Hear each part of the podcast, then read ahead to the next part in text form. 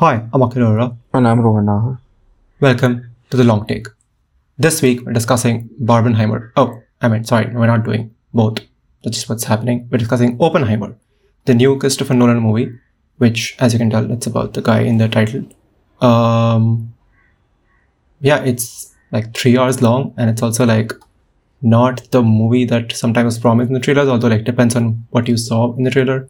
Uh, it starts off as like a, at least for the bulk of it, it's like a thriller about making the bomb, but then it turns into this like sort of political exploration of how, how you know, destroy people basically. Um, yeah, what do you make of it, Ron? Uh, yeah, I was the quickest, probably three hours in a movie theater. Wow, huge praise. It was really good. It was one of those, uh, and Nolan somehow has become one of those people where you're like, you can associate him with some of those m- most memorable kind of big screen experiences, right, of the last at least 10 15 years. Because i can count on like one hand maybe two.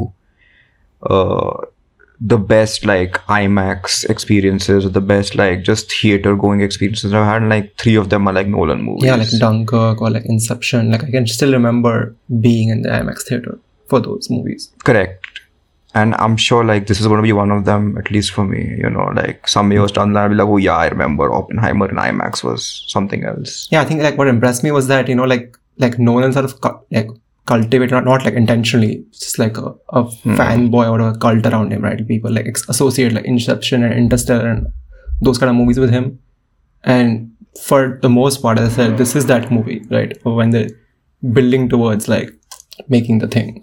Uh, but then it turns into like a movie, I feel like, which like a lot of like Nolan fanboys might, might not expect. I love that he's not like kept that for like 10, 15 minutes.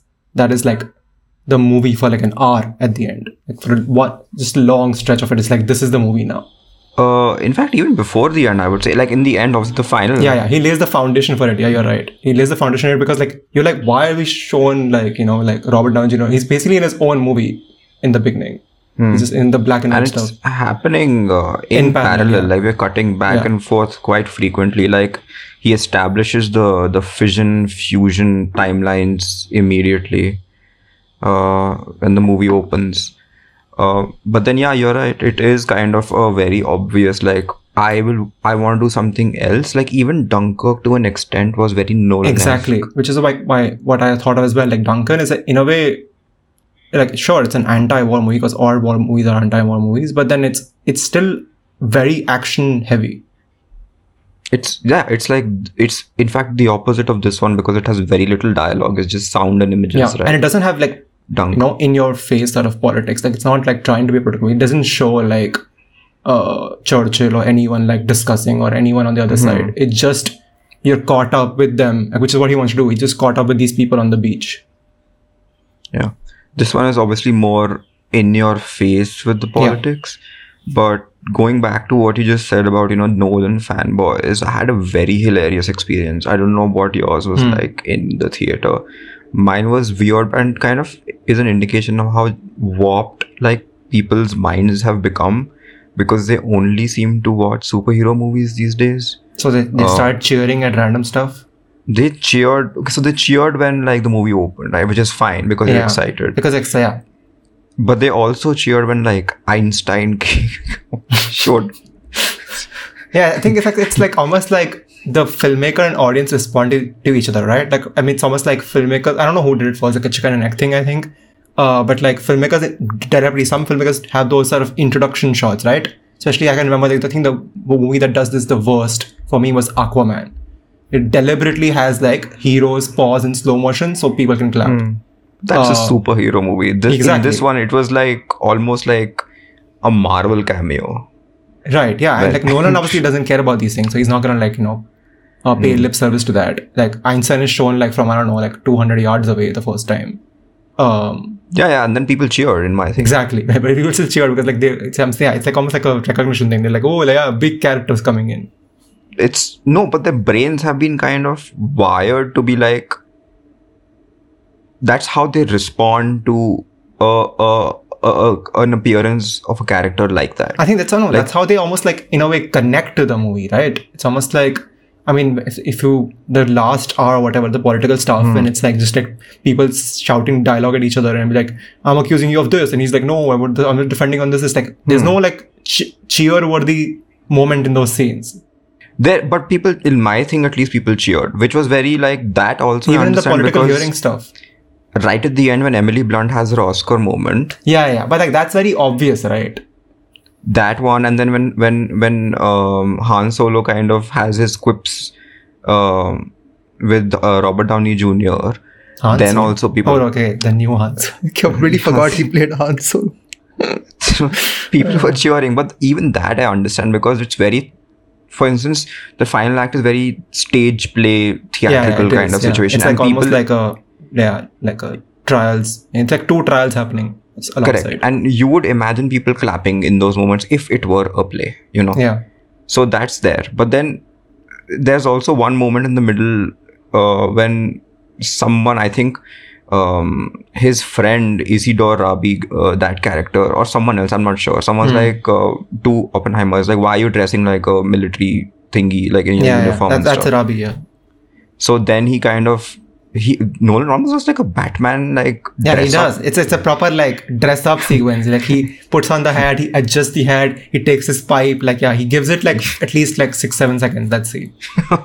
yeah, people cheered again. I was, I was like, oh, so be- this is Nolan's fault, but like everything else, I can't really. I it's weird because the world is ending, and I don't think anyone's supposed to. Yeah, that's the thing. Like the movie is in a way like very like almost. I mean, I don't want to use the word dark, but like it's a very simplistic way of saying it. But like that's what it is. Like it's in a way it's almost depressing, right? Because like people are like everyone's trying to create something which they have no idea what is it's gonna even do in a way. Every second of this movie, every second of those three hours, death is hanging over every every decision people make. Right? Yeah, It's- literally it's- like they walk into rooms and they put marbles in a glass jar as if like that's an achievement or something. And I'm like, bro, you're creating something that's gonna like terrorize people for like decades.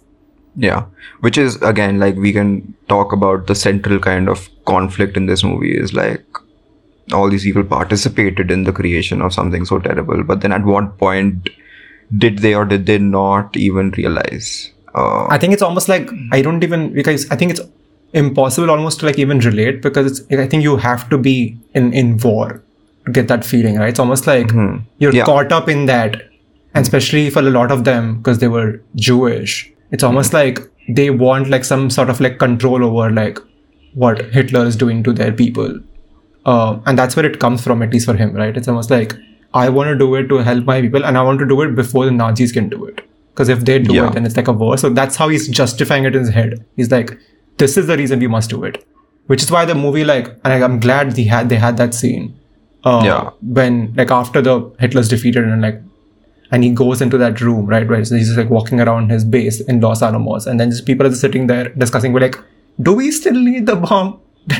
like the the reason was to defeat Hitler, but Hitler got defeated by like conventional methods. So why are we still doing this? yeah, that scene and obviously the one um, fairly early on in the movie where he's like, "My people are being persecuted," you know, and I'm contributing money to the Spanish cause, etc. All those things kind of let you know that oh, this person isn't mm, like a he isn't working with like blinkers on. Yeah. Uh, sure, he might be. Like he's not the same as he's- like you know Heisenberg in Germany.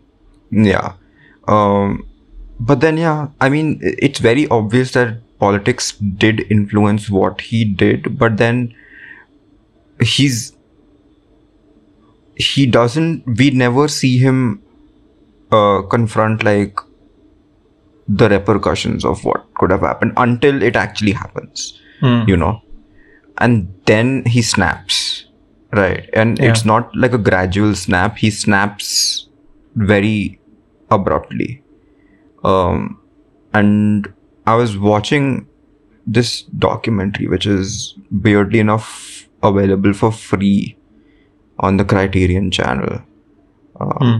about the Manhattan Project, and a lot of the people in the movie are in the documentary. Like a few, I think maybe twenty years later, all of them are basically just talking about the entire kind of experience and stuff like that. And a lot of the plot points in the movie are there in the documentary as well. You know, this happened, this happened, this happened. And even 20 years later, a lot of these people that you see in the movie, there is an element of like shell shock. So they didn't go to war, but it's almost as if they did, right? Even Yeah. though they were working in those labs, you know, away from everything else, not on the front lines. A lot of them are still like dazed. Okay, oh, we did that, and that's what happened because of what we did. Some of them are, you can almost see them like laugh it off almost as like a defense mechanism.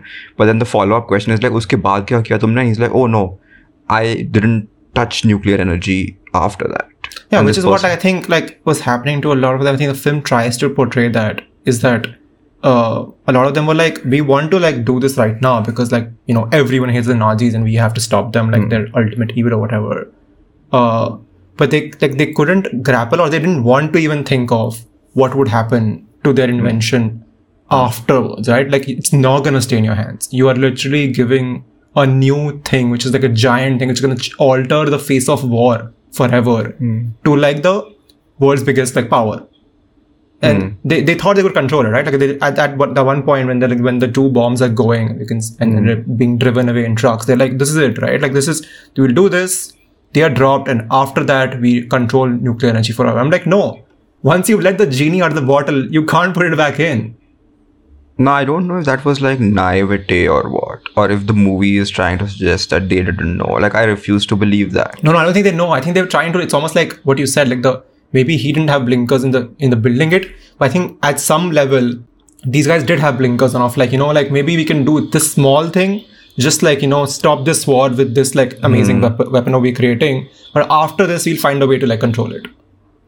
Which is very odd, right? Because I don't know how collectively everybody will be like, huh, of course they'll listen to us. Yeah. Of course they won't do They the thought like that's thing. what I think, which is where like sort of the communist themes come in, right? They almost thought they could change society in a way hmm. and they could they could push for like idealistic sort of world where like the leaders don't have too much as much say as they do right now like they could hmm. they would have to listen to them and they would actually not build like you know more of these and other countries would not build we would not build like a super or an H-bomb. But like no like once you've given them the technology they're gonna do whatever with it. Like every technology that's the joke we know now right? Every technology you build it always gets first applied in a military sense.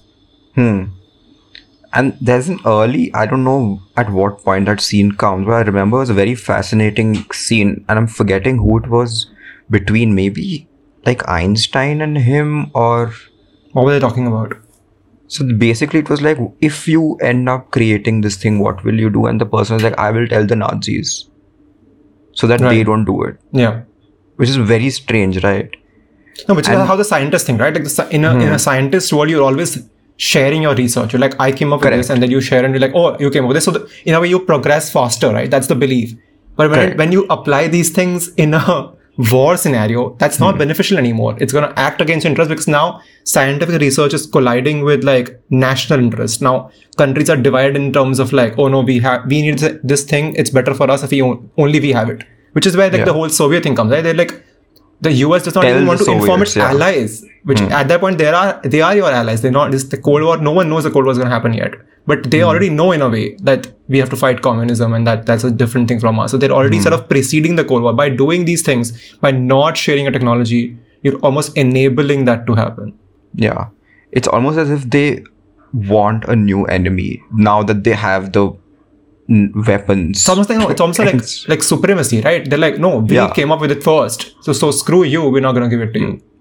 Which is again like conversations like this point to like the whatever naivety of the scientific community as opposed to like just the pure evil of like people actually make I think it's decisions. in naivete, possibly like mixed with fear, because almost it's almost like, okay, what if like they collectively just sit down and all of them say, you know, we're not gonna make it for you. Hmm. But then what if you lose the war and then Nazis, Nazis make it first and they put use it on you, right? It's almost like they're afraid of that scenario so much Hmm. Is that they convince themselves this is the right thing to do. Yeah. And which is where like the final act of this movie is so important, right? Because Yeah. without it, it ends on Oppenheimer basically being like, yay, and then immediately being like, oh, what, ha- what have I done? Yeah. And then you end, right? But to have that final act is where you're like, oh, but you idiots Yeah. you don't you don't know what you're doing right like And exactly Everyone- like once and now that you've outlived your usefulness, now that you've given them the bomb, they don't need you anymore, right? They can just like Hmm. you go to other people.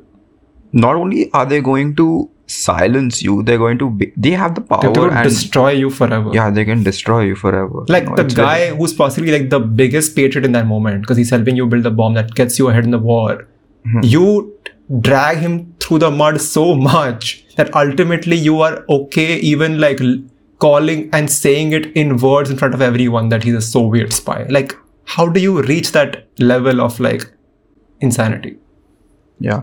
Even Matt Damon's character, right?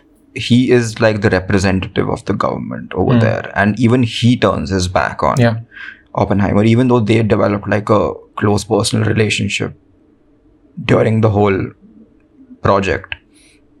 Which is yeah, which is where which is where this movie becomes a tragedy, right? Yeah. And what I found also very cool about that final act is people keep telling him like, "Why are you doing this? It's not a real trial. Like, you like why you don't even need to Yeah. go through with this humiliation, right?" But then I was like, "Oh, but this he wants to go through with the hmm. humiliation. He he feels so much guilt that this is his way of almost punishing himself." Like having that daily reminder of, of this is what you did, Yeah. right? Having And, having the, and the fact that he wants to fight for to be in the room, right? Because he knows if I can be in the room, maybe I can influence something. Maybe I can make the future slightly better. Because he knows if he's not in the room, then there's one less person like him who's dictating the world's like nuclear future. I almost thought of it as a lost cause. Like he knows and everyone around him knows that you're not going to win this. Hmm. Uh, it's a kangaroo court. Like they've hmm. already decided what they're going to do. So why are you even going through with it, right? And he's not a fool to just, if anything, he knows eventualities, right? And inevitabilities, right? He knows if he does one thing, what can happen and what will happen. So that in a way was more interesting because he's going through with this entire like mockery, knowing that he's not going to come out of it victorious.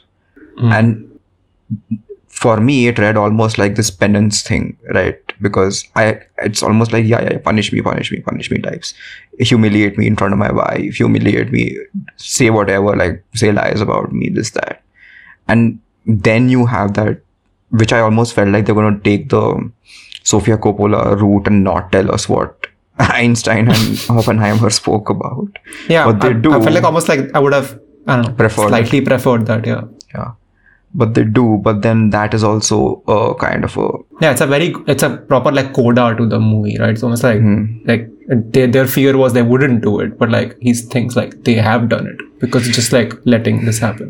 yeah it also kind of reaffirms what oppenheimer has knows obviously that yeah you're right you've changed the world right and everything has happened and this is what can happen probably will happen if not because of what you've created but for other reasons but yeah.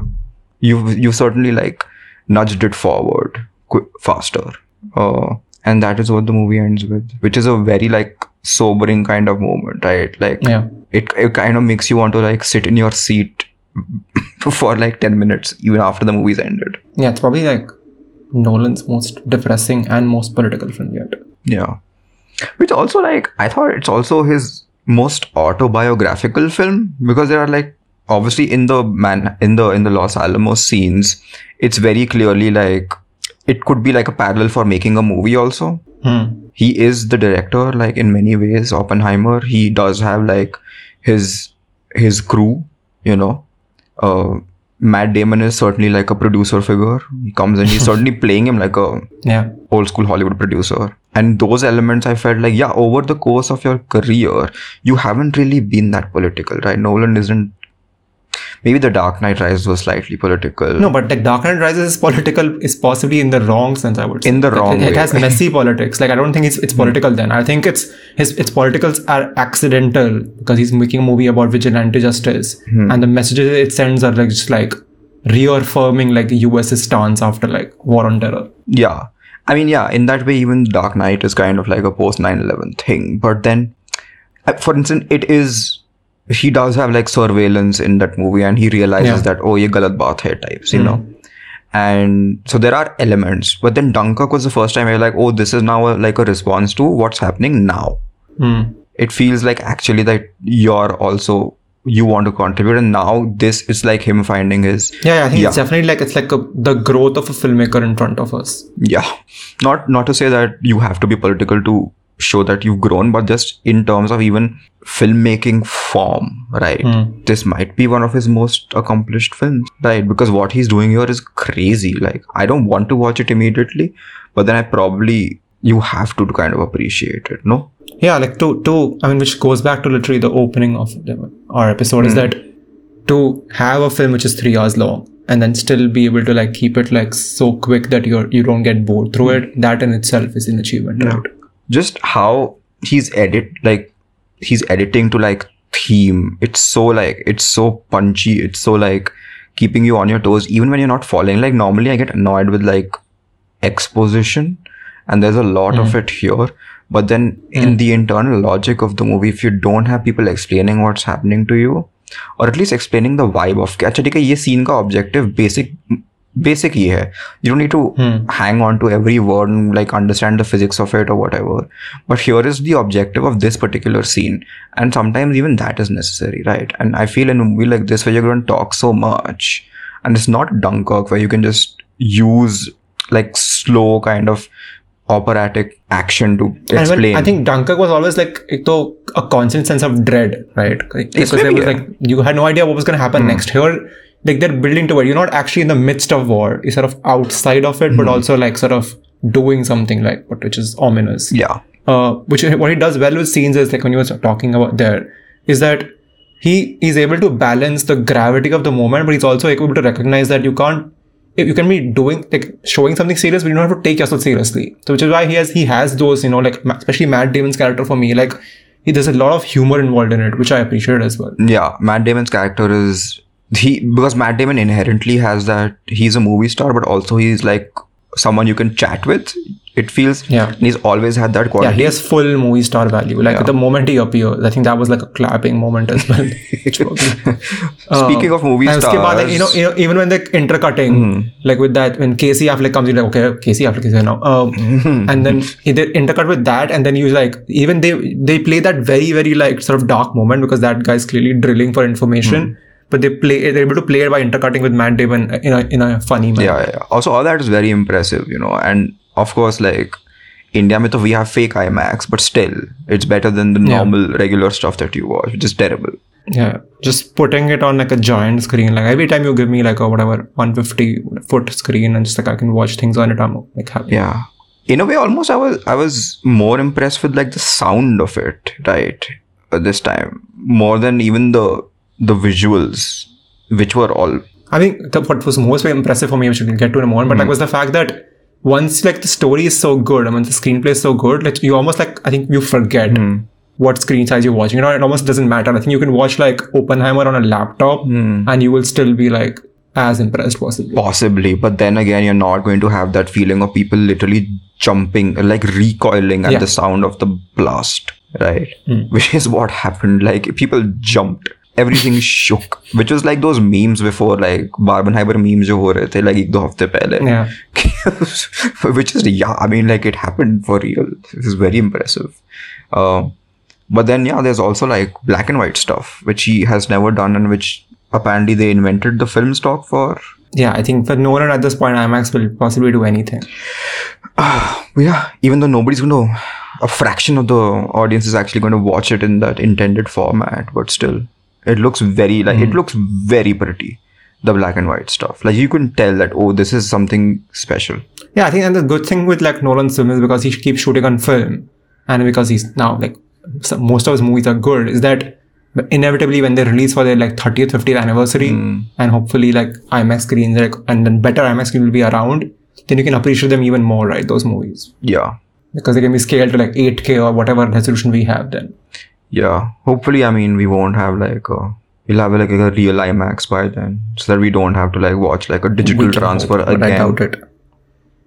Um, but yeah, But yeah, going back to what was I teased there was like the most impressive thing for me actually was the fact that he has convinced like leading stars, you know, like you mentioned Han Solo, but there's a, he's convinced like leading stars, like not like one or two of them, but like probably like six or ten of them to play like tiny roles here and there. Yeah. That's insane for me. Only I think a handful of people, probably like Tarantino, Scorsese, who else? But even then, like they do like you know like one or two, like someone like a Brad Pitt shows up in a corner somewhere, you know, like in Deadpool or like somewhere, or like maybe someone else does it. But like to do like these kind of like this number of like them, like it's insane. You already mentioned one of them, Alden Ehrenreich, right? But then uh, Emily Blunt essentially, I would say like has a very minor role, and she's billed second She is on the poster. second. And she's like has I don't know what five minutes, four minutes. I might I movie? might be wrong, but like there are three best actor winners who have one scene cameos. Yeah, yeah, I can believe it. Rami Malek has one talking scene. Rami Malek has one. Before talk. that, he appears in two scenes and he does not talk. And I'm like, what are you doing to Rami Malek?